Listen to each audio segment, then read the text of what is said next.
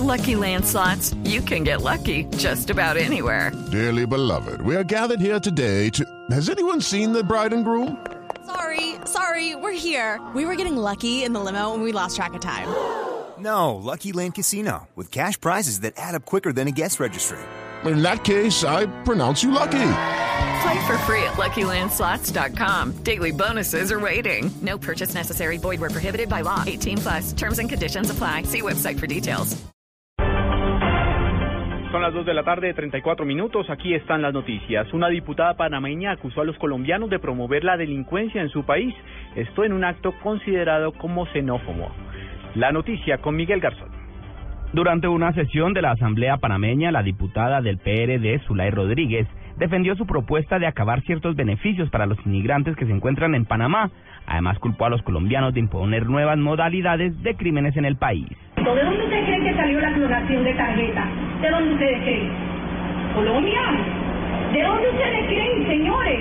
Y disculpen la palabra, que vienen estas modalidades donde nos están matando a diario, nos están torturando, están haciendo Colombia. Y cada vez que arrestan un panameño hay cinco colombianos lado, 1.800 colombianos, y lo dijo el ministro de gobierno, tenemos en la cárcel de eh, panameña. Ay, cuando le dijimos al ministro, ¿y por qué Colombia no lo recibe? Ah, porque Dios no quiere, entonces déjanos, y disculpa la palabra de la escoria en este país. En un momento de su intervención, la diputada Rodríguez eufórica gritaba, respeten a los panameños, Panamá para los panameños. La diputada Rodríguez es investigada por tener vínculos con el prófugo expresidente panameño Ricardo Martinelli. Miguel Garzón, Blue Radio. El expresidente Oscar Arias apoya un eventual asilo en Costa Rica para líderes de la oposición venezolana. Natalia Garriazábal. El expresidente de Costa Rica y Nobel de Paz, Oscar Arias, celebró que el Congreso de su país esté buscando asilo para Leopoldo López y Antonio Ledesma. Arias aseguró que ambos son presos políticos y que para que exista una democracia es necesaria la oposición. He lamentado el hecho de que ha existido hasta el día de hoy una indiferencia absoluta de parte de los gobiernos de América Latina sobre lo que está aconteciendo en Venezuela. A los opositores se les manda a la cárcel. Y se comienza así, por dispararle a un estudiante porque protesta, por enviar a opositores a la cárcel, eventualmente al exilio y finalmente al cementerio. Arias manifestó además que los gobiernos de América Latina deben solicitarle al presidente de Venezuela, Nicolás Maduro, liberar a López y a Ledesma. Natalia Gardia Sábal, Blue Radio. Desde sectores del partido de la U aseguran que el referendo para avalar los acuerdos de paz no lo debe presentar el gobierno, sino un grupo significativo de ciudadanos. Diego Monroy.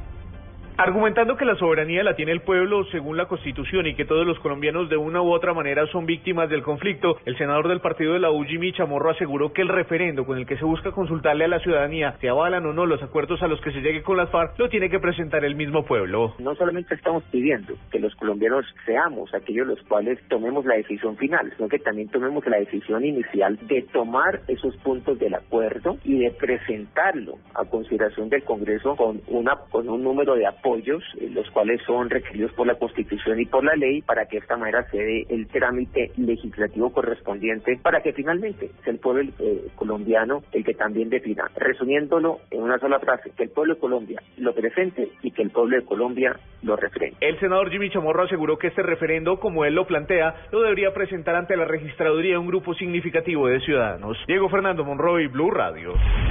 Dos de la tarde, 37 minutos, el Consejo de Estado tumbó la sanción en contra de un exfuncionario del distrito por la tragedia del Agustiniano Norte en Bogotá. Detalles con Carlos Alberto González. Así es, pues el Consejo de Estado dejó sin piso jurídico anuló un fallo de la Procuraduría en contra del subsecretario de Tránsito de Bogotá, Heriberto Triana Alvis, al que inhabilitó por 10 años para ejercer cargos públicos al hallarlo responsable del accidente que le costó la vida a 21 niños del Colegio Agustiniano Norte el 28 de abril de 2004. El tribunal estudió el caso y encontró que el accidente, la máquina recicladora que cayó sobre el bus escolar ocurrió por la infracción de las normas de tránsito, la culpa del operario que la conducía, también las malas condiciones de este vehículo y también porque no fue transportada en una cama baja como era su obligación. Malas maniobras del conductor ocasionaron esta tragedia, en lo que advierte el tribunal. Así las cosas, el funcionario Heriberto Triana Alvis no infringió las funciones asignadas a su cargo y por esa razón no incurrió en falta alguna. El fallo obliga a una indemnización de 600 millones de pesos por daños y perjuicios ocasionados en contra del funcionario. Carlos Alberto González, Blue Radio. Uno de los jefes de una oficina de cobro en Cali se encuentra gravemente herido. Esta persona estaría al servicio de alias Quique Jaramillo, autor de la masacre de ocho personas ocurrida en una finca de Pance en octubre del año pasado. Nilson Romo.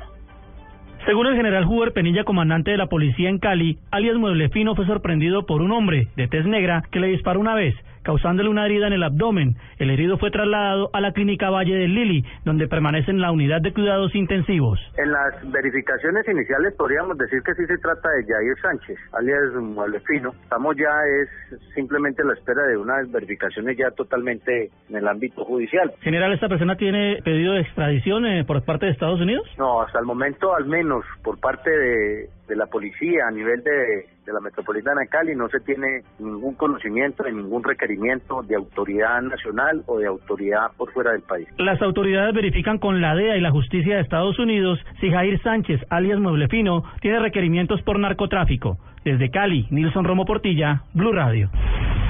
La Reserva Federal de los Estados Unidos dio señales para que el Banco Central podría subir las tasas de interés, una decisión que fortalecería el dólar y generaría una devaluación aún mayor del peso colombiano. Daniel Pacheco.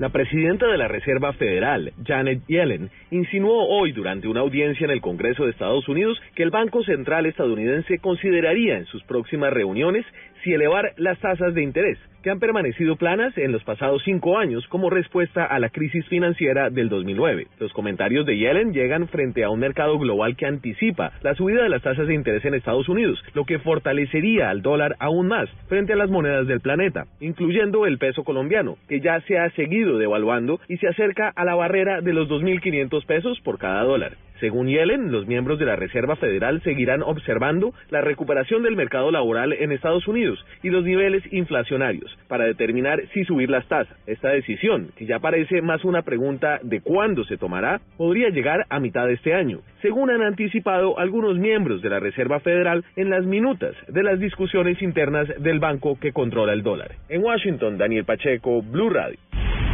En noticias de la tecnología, Apple pondrá a disposición de sus usuarios emoticones que permitirán representar mejor la diversidad racial de las personas. Juan Esteban Silva.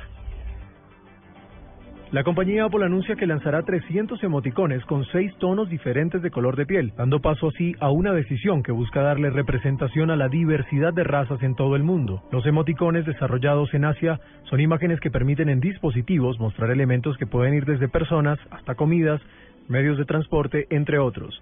En el menú inicial de su lista de emojis, el usuario se encontrará a los tradicionales de un solo color, pero al dejar pulsado aparecerá la variedad de tonos para que las personas escojan el de su preferencia. La actualización que permitirá dar paso a la idea es la versión iOS 8.3 de Apple y se realizará en unión al denominado consorcio Unicode. Juan Esteban Silva, Blue Radio.